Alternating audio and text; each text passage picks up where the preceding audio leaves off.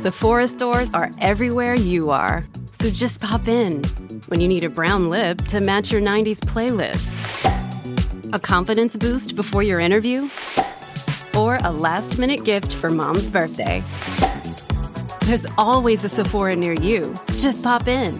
Use our store locator to find your local Sephora or Sephora at Kohl's. Now streaming only on Disney Plus. My name is Taylor. Welcome to the Eras Tour. Experience Taylor Swift's record-breaking Eras Tour. Does anyone here know the lyrics?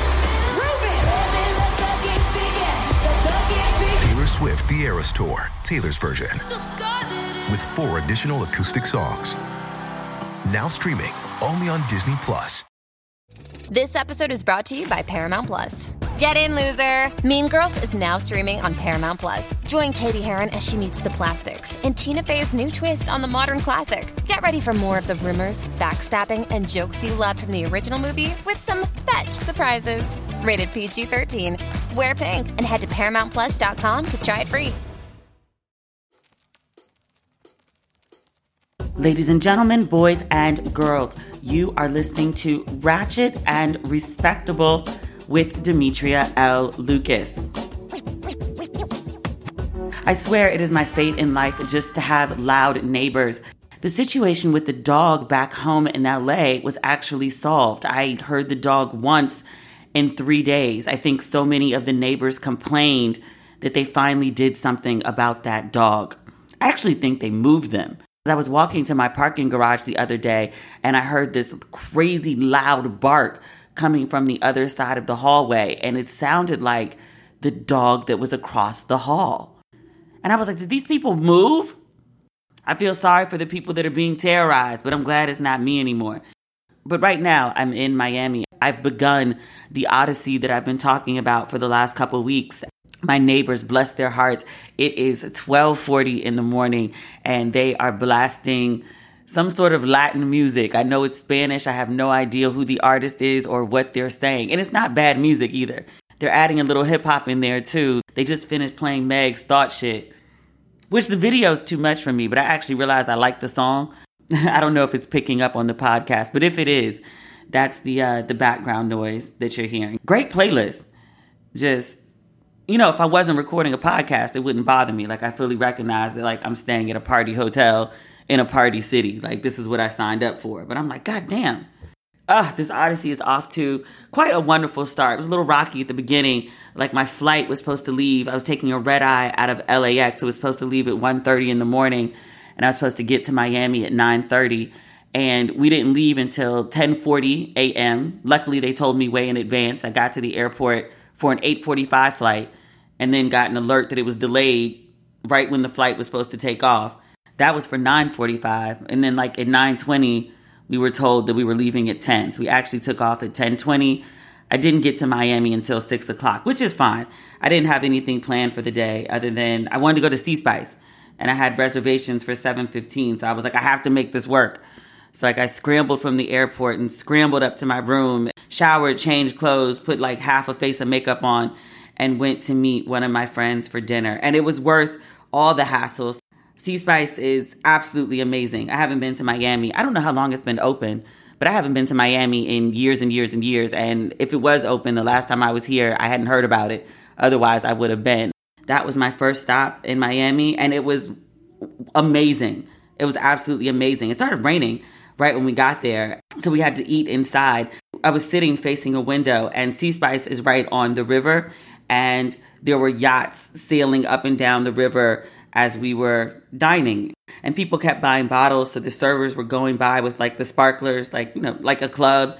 And the music was like super loud. I was like yelling to talk to my friend, but really, really good DJ. And then people were up dancing. It was like a day party at 7 p.m. But it was great. It was it was absolutely great. Like there were smoke machines, there were um what are they called? They were showgirls, except they had like their boobs covered, but they had like the feather headpieces and like I guess maybe like carnival outfits might be a better description than showgirls. But they're very similar. They're very like elaborate. Lots of feathers, lots of um, lots of rhinestones, like of glitter and glistening and you know sexy and all of that. It was a really really good time. So then some of my other friends were in town from New York. Like I landed in Miami and started posting, and then people just started hitting me up and left and right. Like, you're in Miami? I'm in Miami. Like, my college roommate was in Miami. My hairdresser from DC was in Miami. One of my favorite bloggers, I didn't get a chance to reach out to her because I didn't have a whole bunch of time, but she was in Miami. An ex, long ago ex, I mean, like 15 years, he was in Miami. And he's in Miami with like this guy who's like my brother. He and his wife just had a beautiful, beautiful baby girl. And he was in town for work. So, like, everyone's down here. Um, I wish I could stay longer. Actually, by the time you hear this podcast, I will probably be on a flight to my next destination. I told y'all I was going on an odyssey. Tomorrow's adventure involves a plane, a bus, a ferry, and possibly a golf cart. It's it's an all-day adventure. But hopefully I'll be able to get up in the morning. I got to get up early because I'm getting a wax. But hopefully I'll get some pool time in the morning and then not have to sit in the airport all day. I hope the airplane gods shine in my favor and my flight is not delayed and I can make all of my um what is the word transfers on time in the morning. Pray. Pray for always my safety, but also my ease of travel. Traveling mercies, as they like to say. What else is going on? I'll be honest with you, I haven't really been paying much attention to the news. If it's like, you know, sit on my phone or go run around with my friends or go wander around Wynwood, I'm always going to choose the latter over the former. Yo, it feels so good to be out again. Wynwood is probably like my favorite, it's not even my favorite place in Miami. It's just one of my favorite places. Like, fewer things bring me more joy than just walking around and looking at art, whether it's street art, as in the case of Wynwood, or whether it's in a museum, or whether it's just like a really beautiful city and walking around looking at the architecture. There are a few things that give me greater joy. So this afternoon, after the storm, the weather cooled down. Um, so like around 6:30, when the temperature was dropping, I just went over to Wynwood and I walked around for two hours, just taking pictures of like just beautiful art. It's been over a year since the last time I was here. Actually, longer than that. I don't think I've been here since 2019. So it's been a while. So there was definitely a lot of fresh art to see in Wynwood. Some of my old favorites were still there with, you know, painted over a little bit, but there were lots of new pieces to see and lots of new restaurants. Wynwood is like really developed in like the last couple years. I stopped in some little sidewalk restaurant to get tacos and I ordered a drink and I ordered a drink and I was waiting for my waiter to come back and like this big gust of wind and a thunder and a and a thunderclap happened and I was like, "Look, I ain't seen rain in a really long time cuz, you know, LA like it does, but it's so rare. Like when it happens, you're like fascinated. Like, "Oh my gosh, there's water falling from the sky." But it's rained a bunch since I've been here. But I was sitting outside and then like the gush of wind and the thunderclap and I was like, oh no, I was on my phone immediately for my Uber. It took six minutes and it was pouring rain by the time my Uber got there. So at least I got my drink. It was a good drink. I took it to the head and then had to come back to the hotel and lay down, which is why I'm recording at 1250 in the middle of the night, listening to my neighbors blast whatever they're blasting. I have no idea what they're playing right now. What else is going on? Oh, I saw pictures and video and articles about this Pyer Moss show in New York. Now, I usually do not have FOMO about anything happening on the East Coast. Like, there's enough going on in the West, and like their parties are beautiful with with gorgeous venues and big budgets. So, I actually prefer parties among the West. But this fashion show to kick off Pyer Moss's first couture line, and I want to say it was for Paris Fashion Week. It was at Madame C.J. Walker's estate up in the Hudson Valley.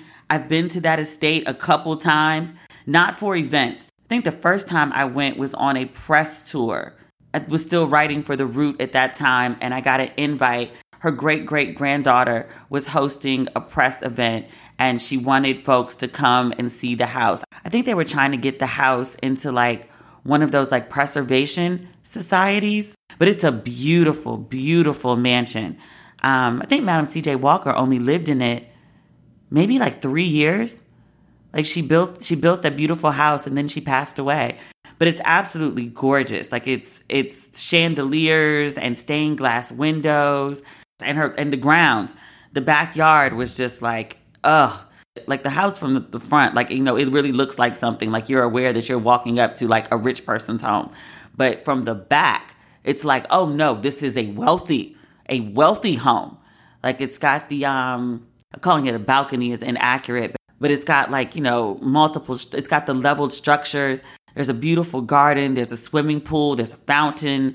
Like it's, it's absolutely breathtaking. So for this black designer that's part of Paris Fashion Week and then to, to present, to host the event there and to have like the who's who of New York in attendance. Like I was scrolling through my timeline and like all of my New York friends were at this show. Bevy was there and Mimstor was there. Tiffany, what's Tiffany's name? Blogger Tiffany. She's like my favorite. That girl dresses her ass off on some neck shit that you ain't even like thinking to put together. She just she just whips it up. Like I love that girl. Tiffany Battle. That's what I'm talking about. Tiffany Battle. That girl dresses. There were so many people. It was like everyone who's in New York that hasn't moved to LA was at that event. And I was like, oh shit. Like for an itsy bitsy little itty bitty moment, I still wished I lived in New York or at least was on the East Coast so I could have attended because it looked it looked magical.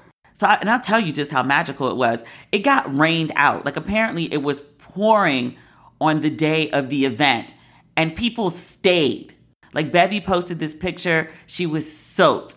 Oh, Angela Benton was there. I love Angela Benton. In our little circle, we call her Birkin. But like she was there, Arisha was there. If you remember when I went to Mexico, I guess last October, maybe I was with Angela and Arisha, but they got soaked. Everyone got soaked and still stayed.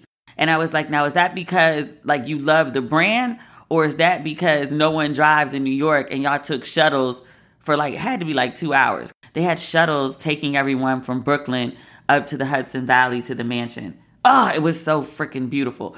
But they had a redo a couple days later and no rain and it went off without a hitch. I was looking at the designs and I'll be honest with you, the first time I saw them, I was like, okay, I'm not I'm not fully understanding what's happening here. But apparently the designs for the show, and again, all couture, so you know, we're giving art.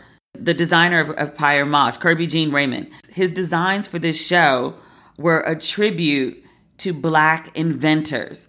So there was a peanut butter dress, there was a hot roller cake. I didn't know a black woman had invented the hot rollers. There was an ice cream cone with chaps for the cone. I didn't know we invented ice cream cones. One of the fashions was an air conditioned unit, an old fashioned mobile phone, a kitchen mop. I think I saw a folding chair. Now I knew about some of that stuff, but not all of it. And I was like, look at that. There was a lampshade dress, a chessboard, which I was like, did we invent chessboards? There was also a refrigerator. And on the refrigerator, you know how like your grandmama's house or maybe your mom, they have the the letters, the colorful letters that are on the refrigerator. So this refrigerator had those letters and they spelled out but who invented black trauma. I loved it. I loved it. Kerby's having an amazing year. I um I remember pictures from maybe like a month ago in New York. Lena Waithe was there, Lane Welteroth was there. I think I saw this event on Elaine's page, and maybe June, June Ambrose as well. I think he was being honored by Parsons School of Design, and it was on a rooftop. And I want to say the Brooklyn Bridge was in the background. Am I making that up? I don't think so. It was definitely a rooftop, and it was definitely in Brooklyn. It was absolutely stunning photos. So he's having a really good year. Like, congratulations to him. I guess that's like our good black news for the week.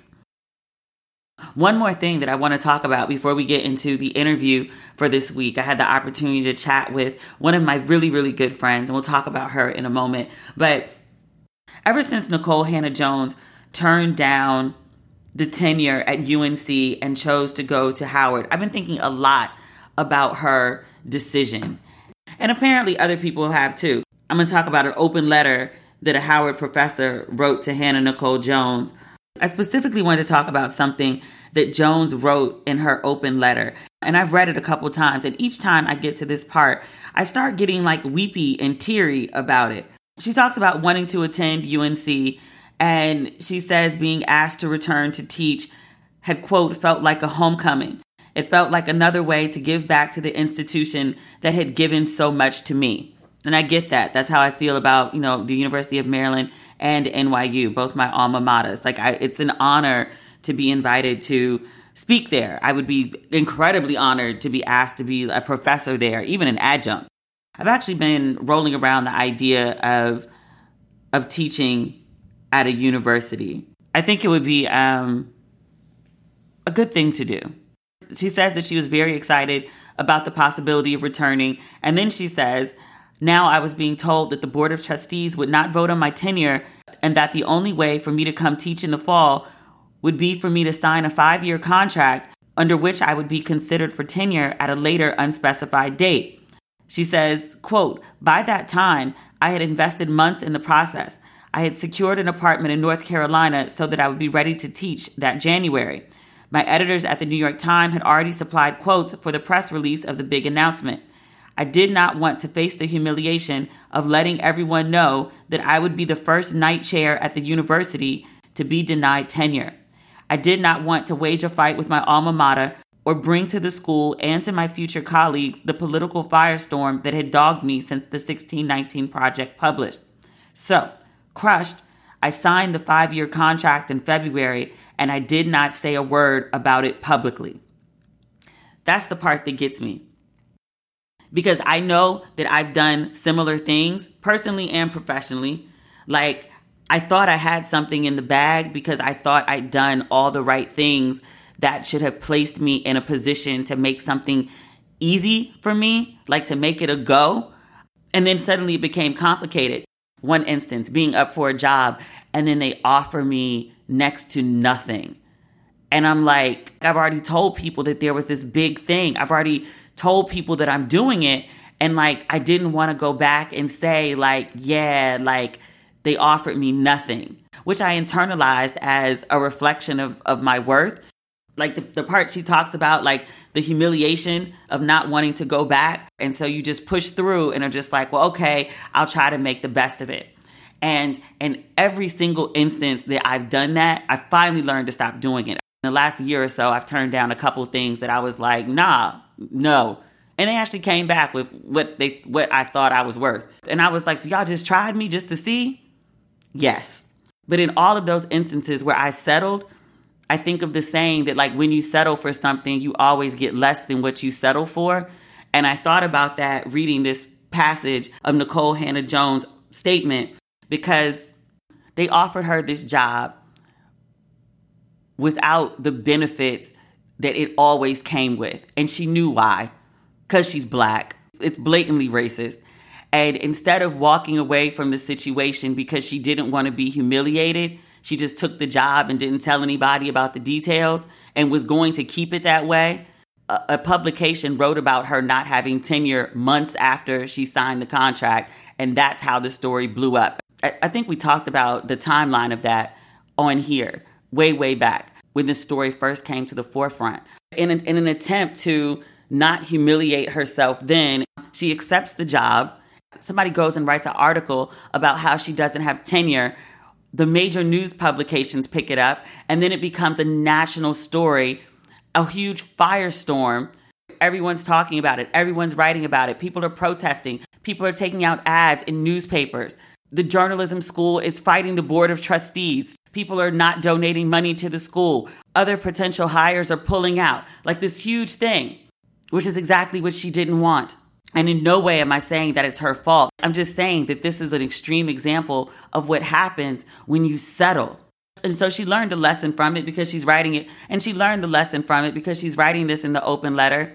And she got her payback because it turns into a huge thing. And UNC eventually offers her tenure. And she swiftly hands them her ass to kiss and tells them that she's going to Howard, where she is appreciated. So it all worked out for her. It is not always all worked out for me. Sometimes I've settled, gotten less than I settled for, and just had nothing at all to show for it other than hurt feelings and embarrassment. It happens. But I tell you that so that if you recognize yourself and what Nikole Hannah Jones did and what I'm telling you I did, stop that shit. Stop that shit. Don't settle. Go get the thing that you really want in a place that really wants you to be there. Whether that's a job, whether that's a man or a woman or they, don't settle. Nikole Hannah Jones also came up earlier this week. I just mentioned how she she talked about she wanted to go to Howard where she's like appreciated and not just tolerated. Um, earlier this week, a professor from Howard University, Imani Light, she published a piece on Medium and she titles it An Open Letter to Nikole Hannah Jones. And I feel a way about that. And I'll tell you why in a second. So she writes this piece, and the first part is welcoming Jones to Howard. Literally, it says, Welcome to the Mecca, sister. That's the opening line. And she writes, You are now part of the greatest collection of black academic excellence the nation has ever known. Your membership here is fitting. In prior semesters, I have assigned excerpts from the 1619 project. She goes on to say, quote, the truth is that the start of your tenure at Howard University is not the beginning of your footprint here. Light goes on to talk about how she's followed the situation with Chapel Hill, she said she signed one of the digital petitions demanding that her tenure case be treated the same as white candidates who preceded her. And then she specifically mentions Jones's line, go where you are valued, not where you are tolerated. And she said, I read the Twitterverse and other social media spaces cheering your decision. She said, My heart lurched in empathy and sadly in understanding. And then she drops the kicker. I am a member of a devalued and disrespected faculty at Howard. The administration's leadership practices have soiled the bright and beautiful experiences in teaching that push me into my classes daily, but have dimmed my formerly boundless, excited joy. She says Howard relies significantly upon a faculty of full time, non tenure track professors. We hold the same terminal degrees our tenured and tenure track colleagues hold. We are well situated in the most recent research and methods of our discipline. We teach four and five courses per semester. We counsel and advise students. And our students love us because, quite honestly, we are excellent. She goes on to say that three years ago, the full time faculty who were not in positions subject to tenure at Howard, they organized to create a union.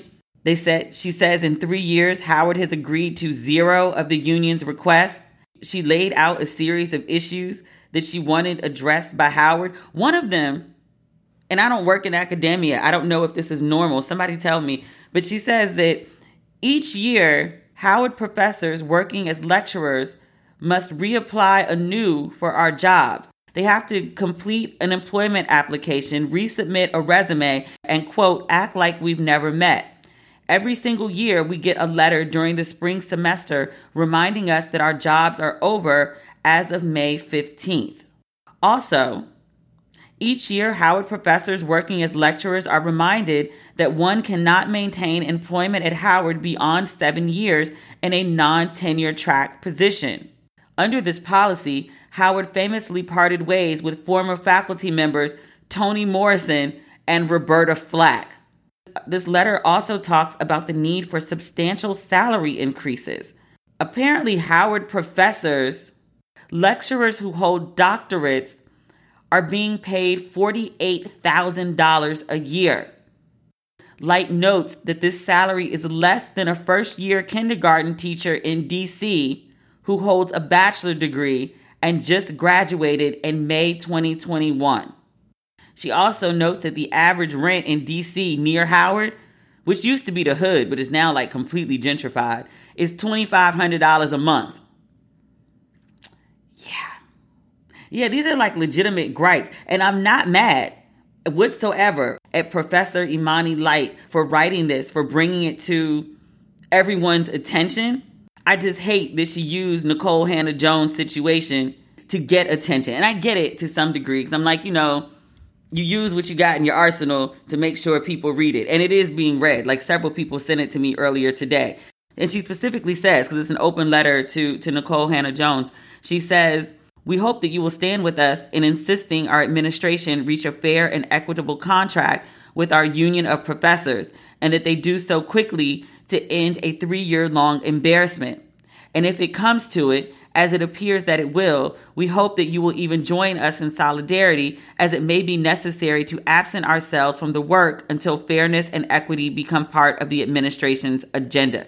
Quite clearly, we have been tolerated. It's time that we now are all valued. We don't want to go. In truth and service, your Howard University colleague. I hate that Nikole Hannah Jones got dragged into this mess. I absolutely hate it. You could have just posted this and outlined your grievances. But again, without Nikole Hannah Jones attached, it wouldn't get the same amount of attention. So I get it, I get it, but sis, this is messy. Has she even started the job yet? Messy. And yes, Howard messy too. $48,000?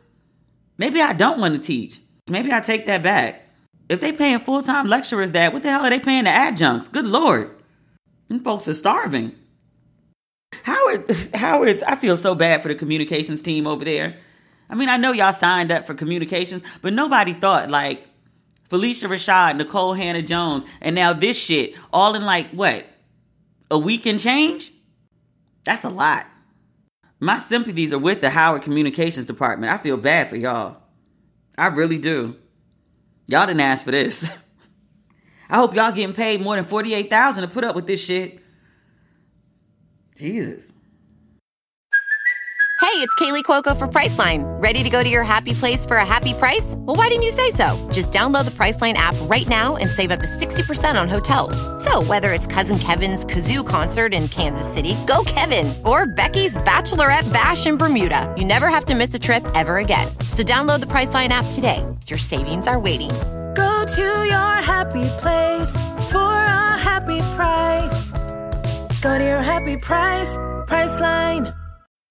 This episode is brought to you by Bumble. So, you want to find someone you're compatible with, specifically someone who's ready for a serious connection, totally open to having kids in the future, is a tall, rock climbing Libra, and loves rom coms with vegan pizzas on Tuesdays just as much as you do. Bumble knows that you know exactly what's right for you. So, whatever it is you're looking for, Bumble's features can help you find it.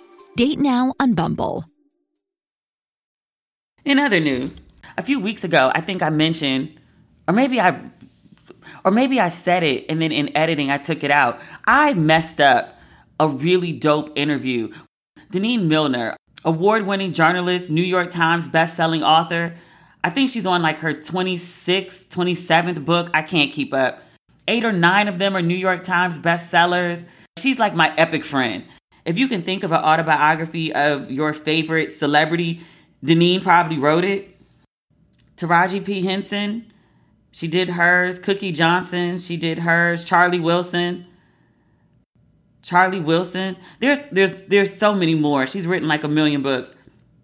And she currently has her own imprint at Simon and Schuster. And one of her many, many passions is nurturing young black minds. And so the way that she does that currently is with Denene Millner books. She has children's books. I'm reading her official bio on Simon and Schuster, and she says, I'm infinitely more interested in stories that celebrate the everyday beauty of being a little human of color. Black children believe in the tooth fairy, get scared when they contemplate their first ride on the school bus, look for dragons in their closets, have best friends who get into mischief with them. Black children have the same universal childhood experiences that any other human revels in as a kid, and they should be able to see that part of their lives reflected in their stories on their bookshelves. If you get a chance, look up the covers of these books. Like the artistry is just absolutely amazing. Like these are like beautiful black images. So I met Denene when I was working at Essence. When I was the relationship editor, Steve Harvey used to do an advice column for us, and I edited him. And Denene was the co author with Steve of Act Like a Lady, Think Like a Man. So I would work with Denene to get the questions to Steve and get his answers back to us. She was the go between to make that happen. So we started working together then and we just built a wonderful relationship. And over the years, she has become like a mentor, a sister, a friend. Like I just absolutely, I absolutely adore her and her girls. So I called her initially a few weeks ago to talk about her children's books. And we had an amazing conversation about the books and her career. It was wonderful. And the interview didn't record. It recorded my portion, but it didn't pick up Denene's. I was using a new platform and I just botched it. Um, and I was so embarrassed because I had an episode planned out where I was going to run the interview and I went to edit it and it wasn't there. And I was like, oh shit. And then I had to call Denene and be like, hey, I fucked this up. And she was like, no worries, sweets. and I was like, oh God. She was a journalist in a past life. Although I think once you're a journalist, you're always one. But so she was like, no problem. Like it happens. And she was like, we'll talk again sometime. Like something else will come up. She's a faithful listener. So she was like, just call me. She was like, just call me next time, you know, something comes up. So I actually called her about something else that came up. I was writing a story for Very Smart Brothas on Sister Souljah and the coldest winter ever. I hope Panama's not mad if I tell you that. It's for a big project that he's working on, but I just, you know, gave you a hint of, of what's to come. But I needed some perspective on the publishing industry around the time that the book came out in 1999, because I didn't enter publishing until 2002, 2003.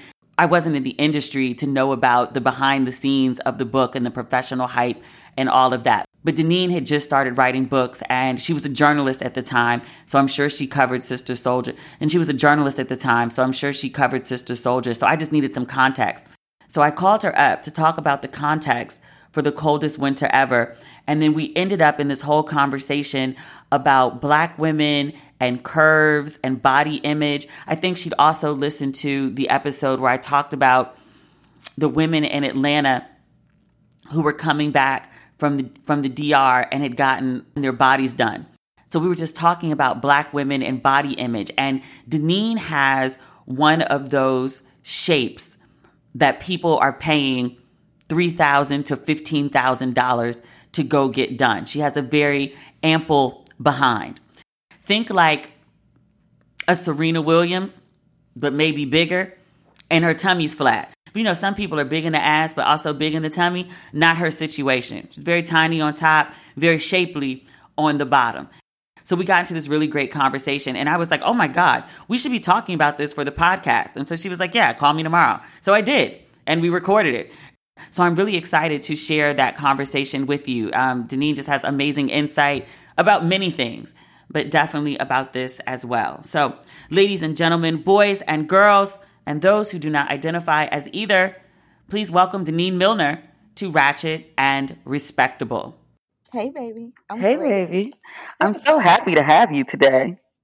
You know, I'm always happy to be here. I know, I know. And there's so much to talk about. Wow. Because I called you the other day about something totally unrelated, and we ended up in this conversation about Black women and BBLs and plastic surgery and ass. And I was like, I've never thought of it this way. Hmm, I don't want to enter this conversation.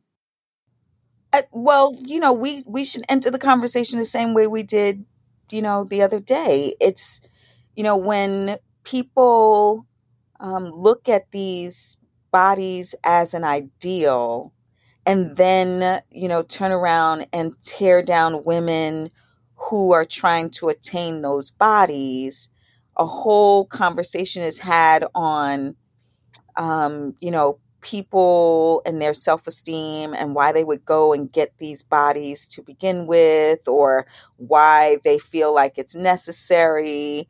And, you know, people should be okay being natural.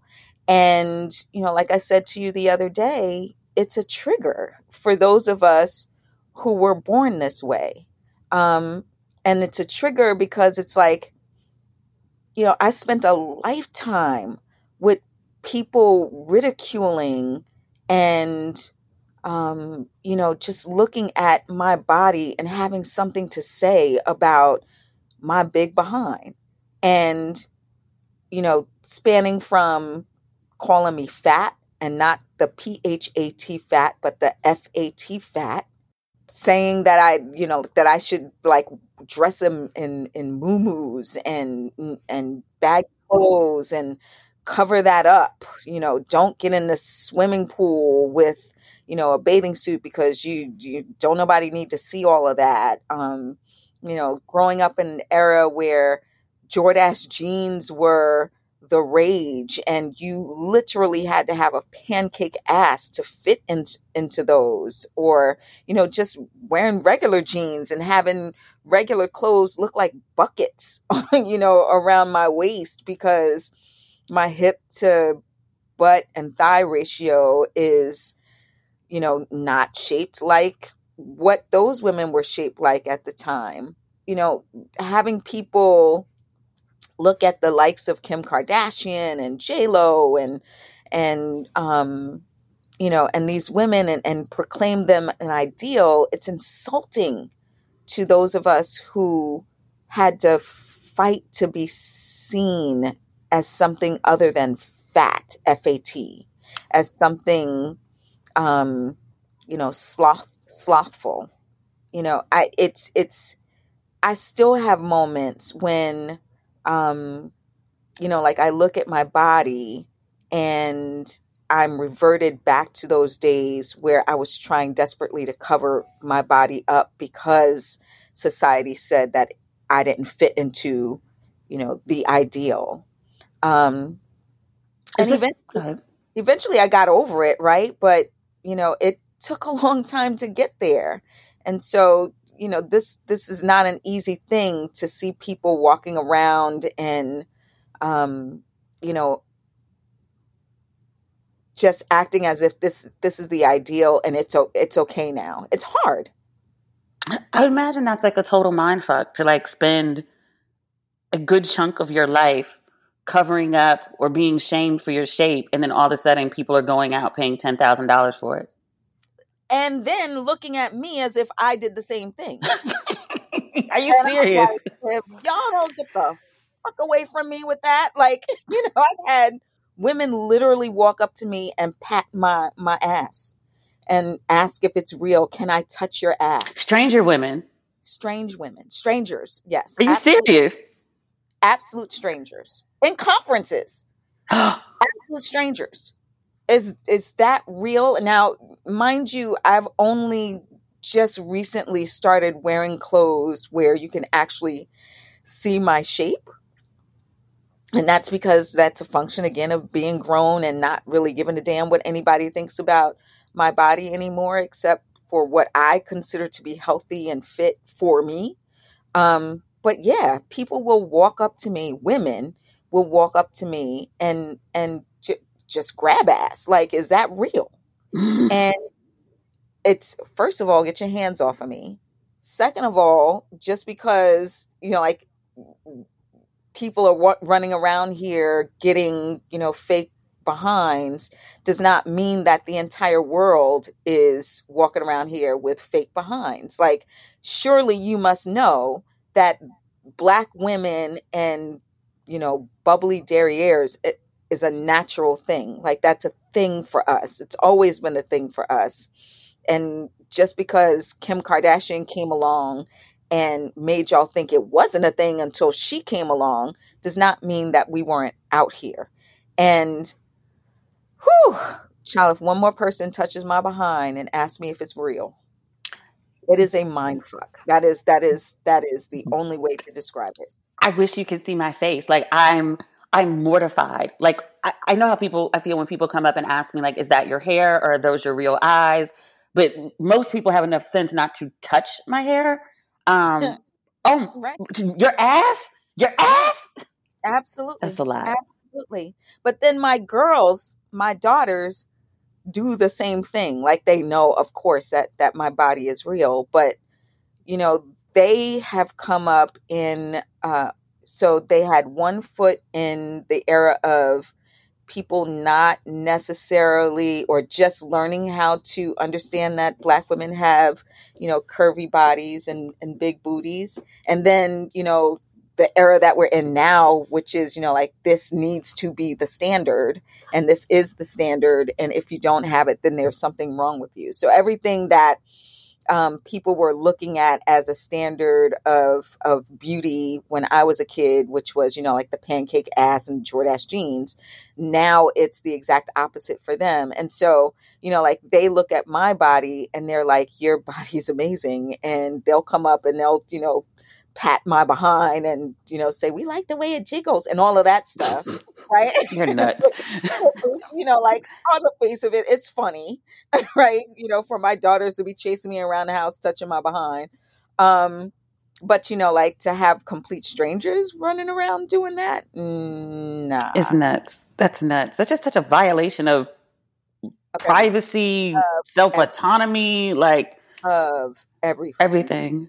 of everything i had i once did a um a cover story on serena williams Mm. and i had to go to florida to um, watch her at the cover shoot and then um, you know go back to her house and conduct the interview. And at the time, she was doing some kind of diet. Um, she was a no carb diet or something, and she had um, fixed a big ass pot of beans. And you know, we sat and ate these beans together, beans and turkey meat smoked turkey. It was delicious. It's and so black. I love it. it's so black. It's black as hell. And we sat in her basement and commiserated on how wild it is that our shapes are now a thing because we both grew up completely um, you know, hating our bodies, questioning why we were shaped the way that we were and why couldn't we look like you know, this person, for her, it was, you know, um, Venus is, um, you know, significantly thinner and her, but she doesn't have as, as big of a behind. And, you know, uh, Serena could not, so they, all of the sisters would pass down clothes from one sister to the other.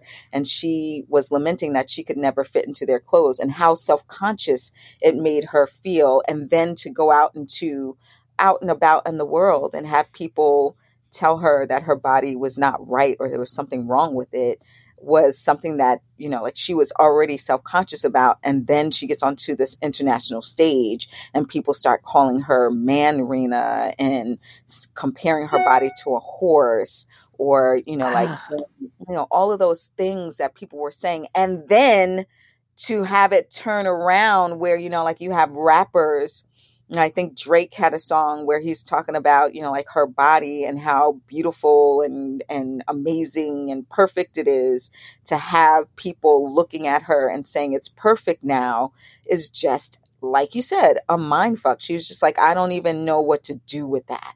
Because for my entire life, I was told my body is wrong. And now it's some kind of, you know, I'm an icon because of the way that I'm shaped that shit is crazy. And, you know, like, I guess the overall thing that I wish people would take away from from what she had to say from this conversation that we're having is just like leave us the fuck alone right like all of us women collectively mm-hmm. what we have flat asses big boobies round behinds wide hips no hips thick thighs whatever the hell this is these are our bodies and they're shaped the way the hell they're shaped. And the only person who's in charge of, you know, saying what it should look like is the person who who that body belongs to. And this idea that somebody somewhere, you know, puts up a chart and says, this now is the ideal, and everybody who doesn't fit into this ideal sucks, and everybody who does is an icon. So, you know, do what you will with that information get your book your ticket to D, to the DR and do what you have to do to fit into this is so outrageous um, for us as women. And I wish we women would put our fucking foot down collectively and say, enough, enough already. I don't, there should be no reason why there should be 30 women in, in wheelchairs. Mm, mm-hmm. like from you know the DR all in the airport at the same time having had the same procedure. That's not I did this because I wanted to. That's not just what that is. That's I did this because I've bought into this idea that what I have is not good enough and I'm trying to fit into some random ass ideal that somebody created today. And then tomorrow, you know, I'll be you know, trying to fit into the next ideal. And so I became a shell, taking all this shit out of my ass and trying to save my own life because I made bad decisions about what to put in my myself to make myself reach some kind of random ideal that somebody put out. Like when do we get to the part where we understand that our bodies are just our bodies and the way that they are shaped, bodies come in all different kinds of shape and sizes and the way that we are shaped is just fucking fine. You know, I think we're a very long way off from that. This woman wrote into me the other day, um, and she was talking to her nieces who were in their early 20s and the nieces were telling her stories about like guys they encountered. I want to say they just graduated from college and the nieces were kind of just like, you know, like this degree is pointless because men don't want women who are smart or who have degrees or have good jobs. Like they're not interested. Like it all boils down to, are you pretty and do you have a dope body? And and they were like, you know, if we want to, you know, be in relationships, then like we need to get BBLs. And she was like, what do I say to that? And I was like, I, I, I don't even know, sis, because that's crazy. Right. Absolutely insane. And you know, like one of the things that you say all the time that I love is everybody has, you know, a lid for their own pot. There's a lid for everybody's pot, right? And that's that's the case. You cannot literally build your body based on what somebody says a certain group likes. Because there are men out there who, you know, like one thing or desire another, and what you have will appeal to whomever. Or how about, you know, like you pick a guy who isn't just talking to you just because you have a fat ass and you're pretty. I, it would bother the shit out of me if the dude that I was dealing with right now, the only reason he hollered at me was because I have a fat ass. Like now, I he appreciates it. He really likes it.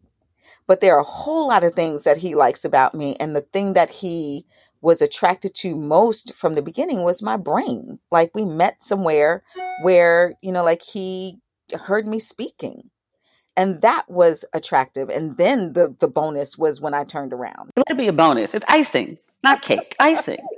Exactly. It's the icing not the cake. And if you are trying to legislate your entire life and your body based off of what you might get later on down the line in terms of a mate or attention then you, you need to do some self-examination quite frankly you know, you were telling me a story the other day about being in the mall in Atlanta with two women who, you know, had visibly visibly had surgery to um to reshape their bodies and like the amount of attention we were going through Lenox Mall. This was when it was okay to go through Lenox Mall and it wasn't like a war zone.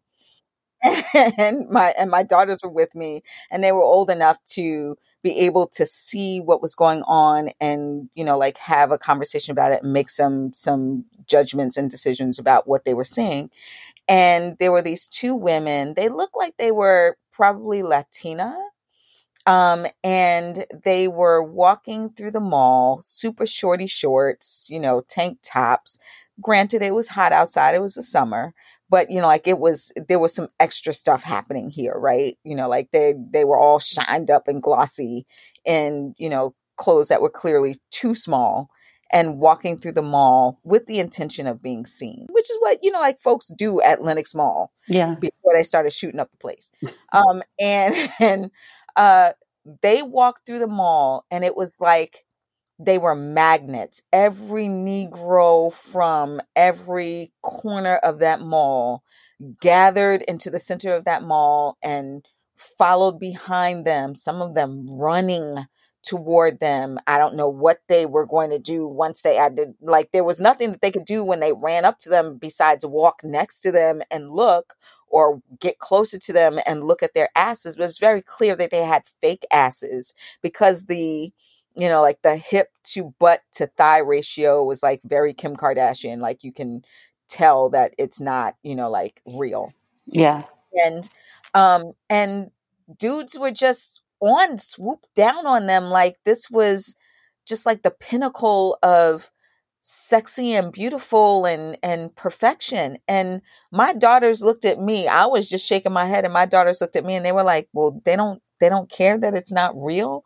And i was like damn if i don't i damn if i know i don't know what's going on going through these and they were all black men.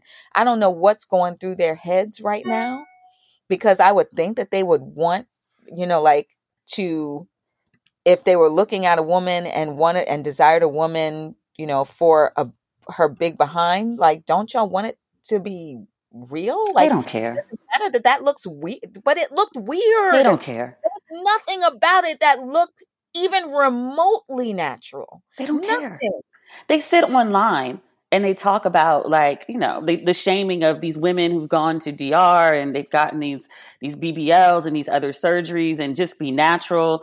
But it's like natural isn't good enough.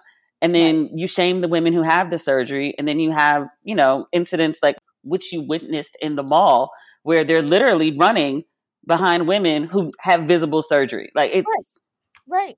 It's it's it's all just an absolute mind fuck circling yeah. back to that word and so you know like for i think that for us as women what we need to do is just really focus on loving ourselves exactly the way the fuck we are and stop all of this, you know, like, well, this magazine or this website or what I see on Instagram or what I see uh, what I see on TikTok is the way that I should look and so now I need to, you know, like book my tickets to somewhere to go and get that.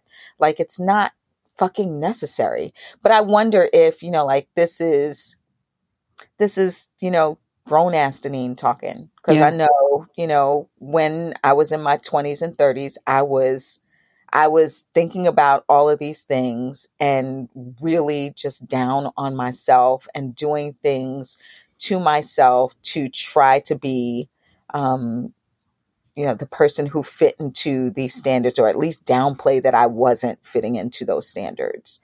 Um, and so, you know, like I, I guess that there's, we are, we are all a work in progress, but I just wish that you know, folks could just appreciate their bodies the way that they are. And and that it, you know, it takes us to talk to our I'm constantly talking to my daughters. Like they they love their bodies now. You know, Lila's always loved her body.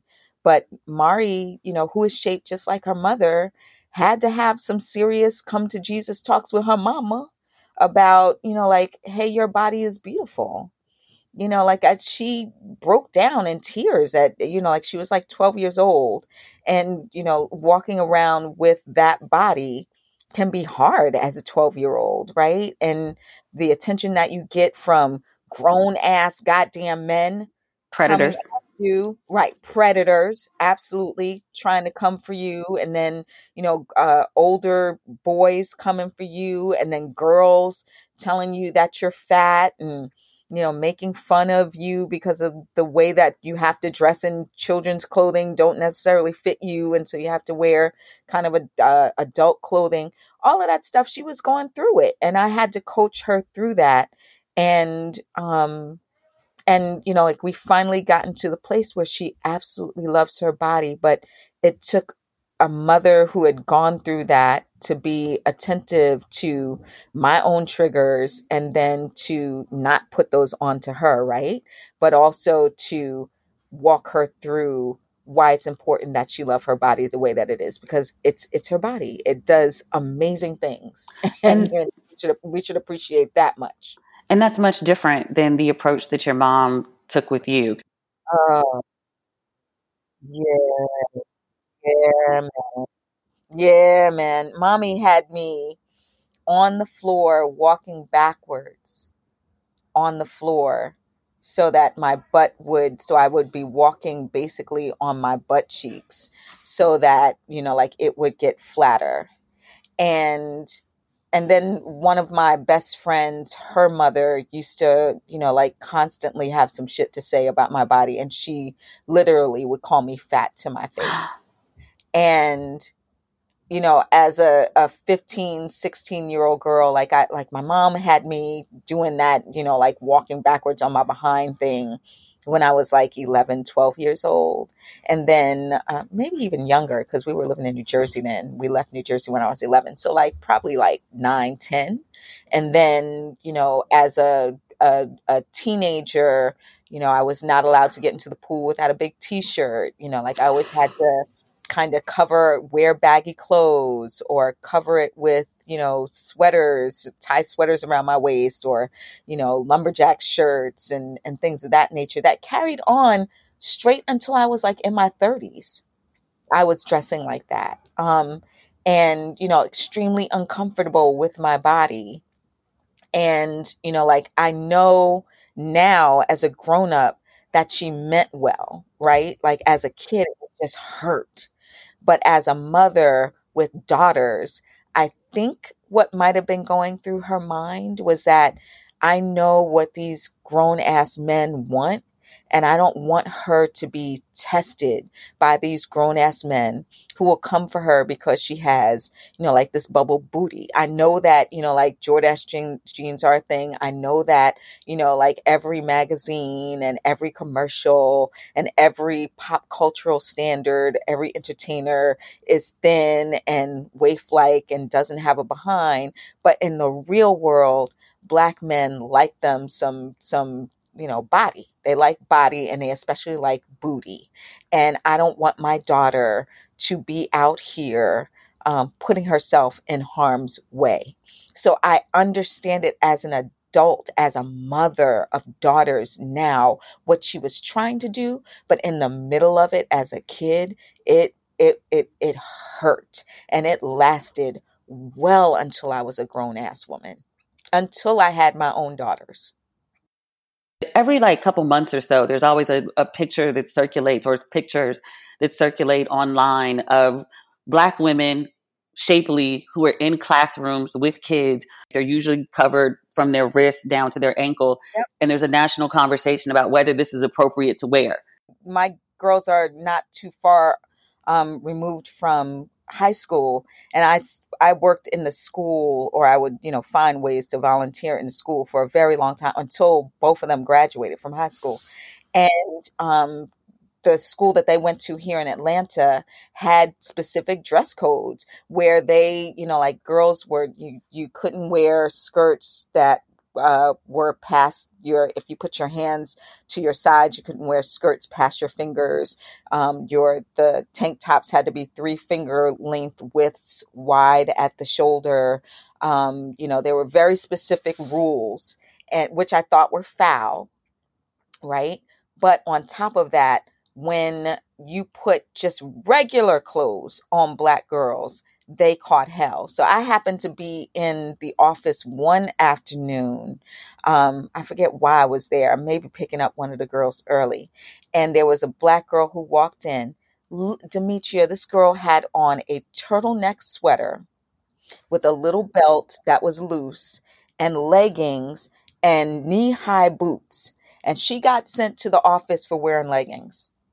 And when I tell you her her sweater was down to her knees and you could only see like a little slither of of thigh and then knee and and and calf and she got in trouble. The school resource officer or police officer that was in the in the um in the school sent her to the office and then had the nerve to turn to me and be like i don't know why she in here dressed like that. She know what the rules are. And i looked at him i was like what are you talking about? She just has on leggings. Like anybody else on the planet wears leggings. They they weren't she wasn't inappropriate. It her her sweater was literally down well past her um her thigh and her and she had on knee-high boots. What the hell were you looking at grown ass black man that you felt like she was inappropriate and had to be sent down to the office to have to to have her mother bring up another set of clothes or to be sent home? For what?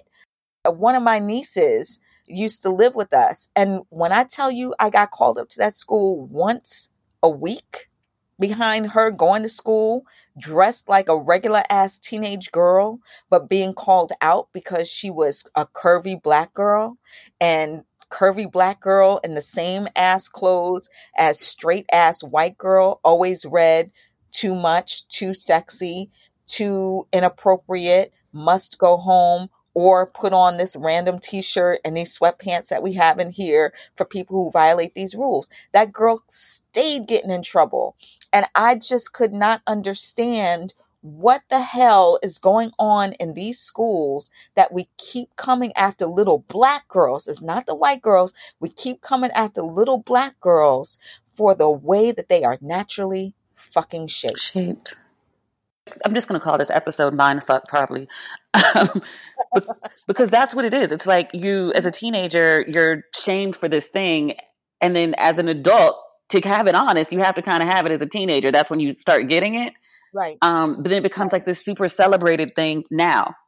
Exactly. Will it be this in 10 years? Who knows? Doubtful, actually. Right. Uh, I can tell you right now it's going to change. And everybody who has all of this stuff being pumped into their asses 10 years from now, they're going to wish they don't have it because everybody's going to be like, nah, pancake asses are in now. And so anybody who has a fat ass is now fat. F A T, not P H A T, if that's still a word or still a thing with people. So, and and that's the thing. How do you take a teenager who's being punished by grown-ups, lusted after, punished by administrators and teachers, lusted after by teenagers and grown ass men, and then take them and put them into their 20s and tell them everything that we told you is wrong. Now it's great. It's perfect. It's perfect. Do that. Do do exactly that. Oh, oh, oh what wait, it's actually not enough. Go to DR and and add some more shit to that. And then come back. And then we're going to talk about you because you actually went and had that surgery and we're going to make fun of you because you had that surgery and and now that you've had that surgery oh it's we're going to chase you through the mall but then next week we're going to tell you that's no longer a thing and you need to be skinny like you know whoever. Mind fuck. The, that breakdown? Jesus. Yeah that's what it is exactly. And i you know, like and i just wish that we would as women we would all touch hands and agree that we're not going to listen to this stupid shit anymore. That we're not going to put up with this stupid shit anymore.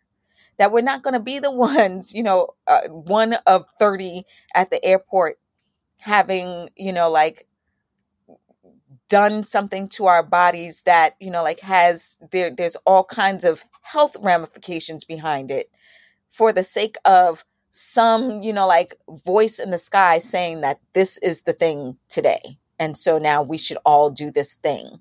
It's one thing to contour your makeup in a certain way in 2021 versus the way that we wore makeup in 2010. It's a it's one thing to, you know, like have a hairstyle that's hot today versus a hairstyle that was hot you know 2 months ago. It's one thing to wear a, a, this certain shoe is, you know, the thing versus that shoe. But when you change your whole ass body, for the sake of what somebody had to say some some voice somewhere says this is the thing and we should all be this thing. And if you are not this thing then somehow you are not worthy. You are not right. You are um you know like you can't be embraced. You can't feel loved or beautiful or fit into clothes or whatever the hell is going on that you think is going to be a benefit of being shaped that way, when we change our bodies physically and put them in harm's way to fit into that that that thing, that standard, what can't we all just touch hands and agree that we should stop doing that? It's so hard, Denene. It's so hard though. Like the messaging just overall about like as a woman like you should be beautiful and this is the standard and you need to meet it. Like logically, it makes absolutely no sense to expect all people to look in this one specific way. But the, I want to say the the draw, the fairy tale that if you look this way, then your life will be like a crystal stair. It's so overwhelming. I know, but haven't we all figured out that it doesn't work that way? Have we? No, we have not all figured it out. Otherwise, there wouldn't be 30 women down in DR on one plane right. When when do we figure out that it's that? When do I guess I you know my question is when do we get to the part where we figure out you know when we do when we have the K Michelle moment where we figure out oh maybe this wasn't a good idea. I don't know that we do. Life in danger was not the best idea. I really don't. I don't know that you. I don't know if people do. I, I think I want. There's got to be some study also too about the number of women who like turn 45 and then like go get plastic surgery because that's a thing too. Yeah. It's not like women just in their 20s and 30s. And like, I think part of that is like, oh, you know, motherhood and life and, you know, just time has taken its toll. But it's a lot of women who go get like snatched at 45 to have like these um ideal, the, the yeah. curvy ideal sort of bodies. Yeah. yeah. It takes a lot. It takes a lot to embrace exactly who you are. And I am a testament to that. I promise you. And there's days when I'm in, you know, like I'm sitting in my closet right now so that, you know, like, uh, because there's a lot of noise in my house right now, but you know, like I'm in this closet and I, am looking right at my, my fitness gear because this is where I work out. And, you know, like there are days when I come in here and I go extra hard because I'm like, I don't like the way that I looked in that dress. We all have those days. Yeah. We all have those moments where, you know, like we don't feel like we're at our best. But, you know, like I wish that we could all um get to this this this ideal that we have for ourselves for the sake of our own selves, not for anybody else. I guess that's what, you know, like I wish for everybody that you would appreciate yourself um, the way that you, and if your your idea of I want my body to look this way, and I, you know, like I want to go and get my boobies done, or I want to, you know, get my teeth done, or I want to get my nose done. I do that shit for yourself. Don't do that because you know, like, oh, a big ass is in today. Because that's not the best reason to do that. Do it because it's what you wanted for yourself. Yeah. And I thought think also too, just accepting that there's no magic elixir that gives you the perfect life, that makes all men, that makes all men attracted to you, that makes all people think you're beautiful, that gets you more money, that gets you an Instagram sort of lifestyle, if, if that's what it is. But there's no magic elixir, even with like a flat stomach and a big ass and like D titties that um yeah. that'll make everything work out for you.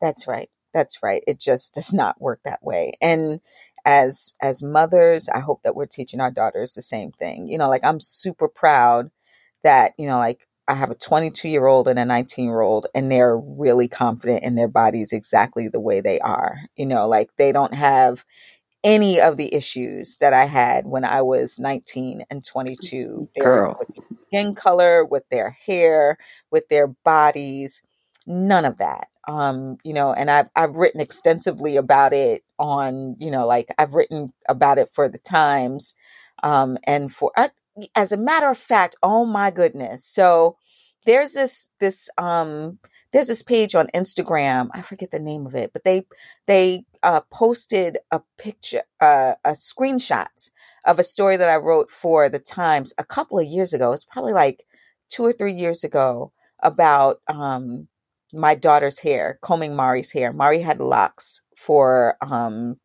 probably from like age 10 to age 17.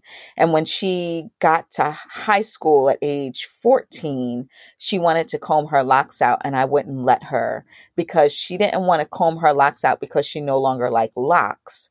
She wanted to comb her locks out because she didn't look like the other girls at her high school. Mm-mm.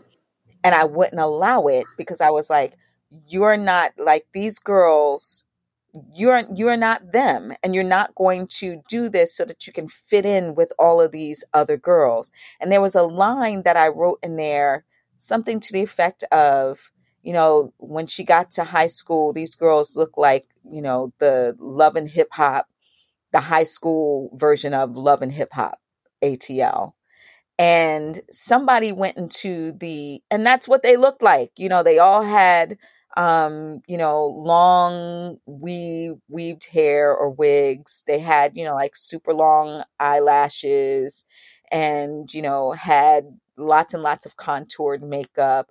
They were 14, 15, 16 years old and you know very clearly experimenting there's a whole lot of stuff that's on social media that tells you this is the way that you should look and that's the way that they were dressing maybe mom is that way too i don't know but my daughters weren't those kids. They weren't those kids who are around adults, adult women who dress that way, who wore everybody in my family has natural hair. Most of us have locks. Um, you know, like we we don't wear a whole lot of makeup and you know, that's all our own personal decision, right? But with my daughters, I wanted them to really love who they were first, right? Before they started changing shit up. Yeah. I want you to learn to love exactly who you are. You have every right to experiment later on down the line if you decide to comb your locks out and, you know, put a weave in it or long braids or whatever wear an afro get a relaxer whatever you want to you have the right to do that but only after i'm sure that you appreciate exactly who you are without all of that extra stuff and somebody came into the comment section of that Instagram post and accused me of hating black women and black girls for saying that these girls look like, you know, uh, an outpost of love and hip hop ATL. If they do, And they I- do. right. I was like, I'm not making a judgment. I'm making an observation. Observation. like. Girl, I get in trouble for that all the time. Like I didn't do it, I observed it. Right whatever. exactly like you know and and i and i made sure to let my daughter know that before she went that route i needed her to really love exactly who she is now when mari was 17 then she was allowed to comb her locks out and when she told me why she wanted to comb them out it was i want to see what my natural hair looks like in its natural state without locks. Now we're having a conversation right? Right. now we're having a conversation. Now you're telling me that you're doing this for the right reason. Now you're telling me that you're doing this because you want to see who you are naturally and and and in her mind even her locks her locks uh, obviously locks are natural. I have locks all the way down to my ass. They it's my hair right? But she wanted to comb them out so that she could feel the the, the natural texture Loose. of her hair Yeah. and loose right? And i was like now we having a conversation. Absolutely you could do that. But i wasn't about to authorize her combing her locks out so that she could look like everybody else because it's not her job to look like everybody else it's her job to look like mari Yeah, and that's so. Um, I mean, that's, that's a function of, of teenagers and wanting to fit in and, and all of that. Um, absolutely you know what's so crazy though, Denene? Like I look, I remember being like early twenties and being so insecure about my appearance. Like I was always like, even probably my smallest was like a four or a six, but all my friends were zeros and twos, so I felt fat. But I was Yep, so hard on myself. Like, and I went natural in high school, and you know, everyone still had, um, you know, Foxy Brown, like the perms with the long weaves, like all the way Yep. down their back, and like, I, you know, I tried that, but I couldn't keep it because my hair was natural, and, and, like Right. the edges were terrible. Like it was a mess. I look back at those pictures, and I was like. Even with your little chubby cheeks and you know no makeup and and bad hairstyles, like I was adorable. Yep. I was the cutest thing, and Yeah. like I was so so hard on myself. Yep. Same. Same. The whole time that I thought that I was fat and that I was being called fat by the grown women in my in my life, I was 98 pounds, yo. 98 pounds. I was a string bean. Quite frankly, I'm glad that I came out of that without like some kind of eating disorder Yeah. because it could have very easily driven me to think that I was so damn fat that I need to either, you know, like become anorexic or what's the other one where you, Bulimic. right. I could have been either one of those messing around with, you know, like the the grown ass women in my life who were calling me fat, but I was 98 pounds with like thin arms and you know like a, a hanger styled shoulders and this bubble booty and hips and, and and when i got to college the first day that i got to college i decided that i was going to reinvent myself right? Because you know like grew the, the boys didn't appreciate me but when i got to college they were going to appreciate this jelly right? So i had reinvented myself and like got myself a whole new wardrobe with my summer money and you know like went there and i was you know no longer Dee Dee, i was Denene. Mm. and you know walked across the campus and these black boys from brooklyn and harlem and you know queens were looking at me like ah okay. And i was like with me? You looking at you looking at me? You know it was something else to be in a space where um where i was appreciated but still as a as a whew, goodness i'm getting emotional. As as as a kid to have to go through that and look back and see that I was really, really tiny and didn't deserve the kind of attention that was coming my way, um, didn't deserve the negativity that was coming my way.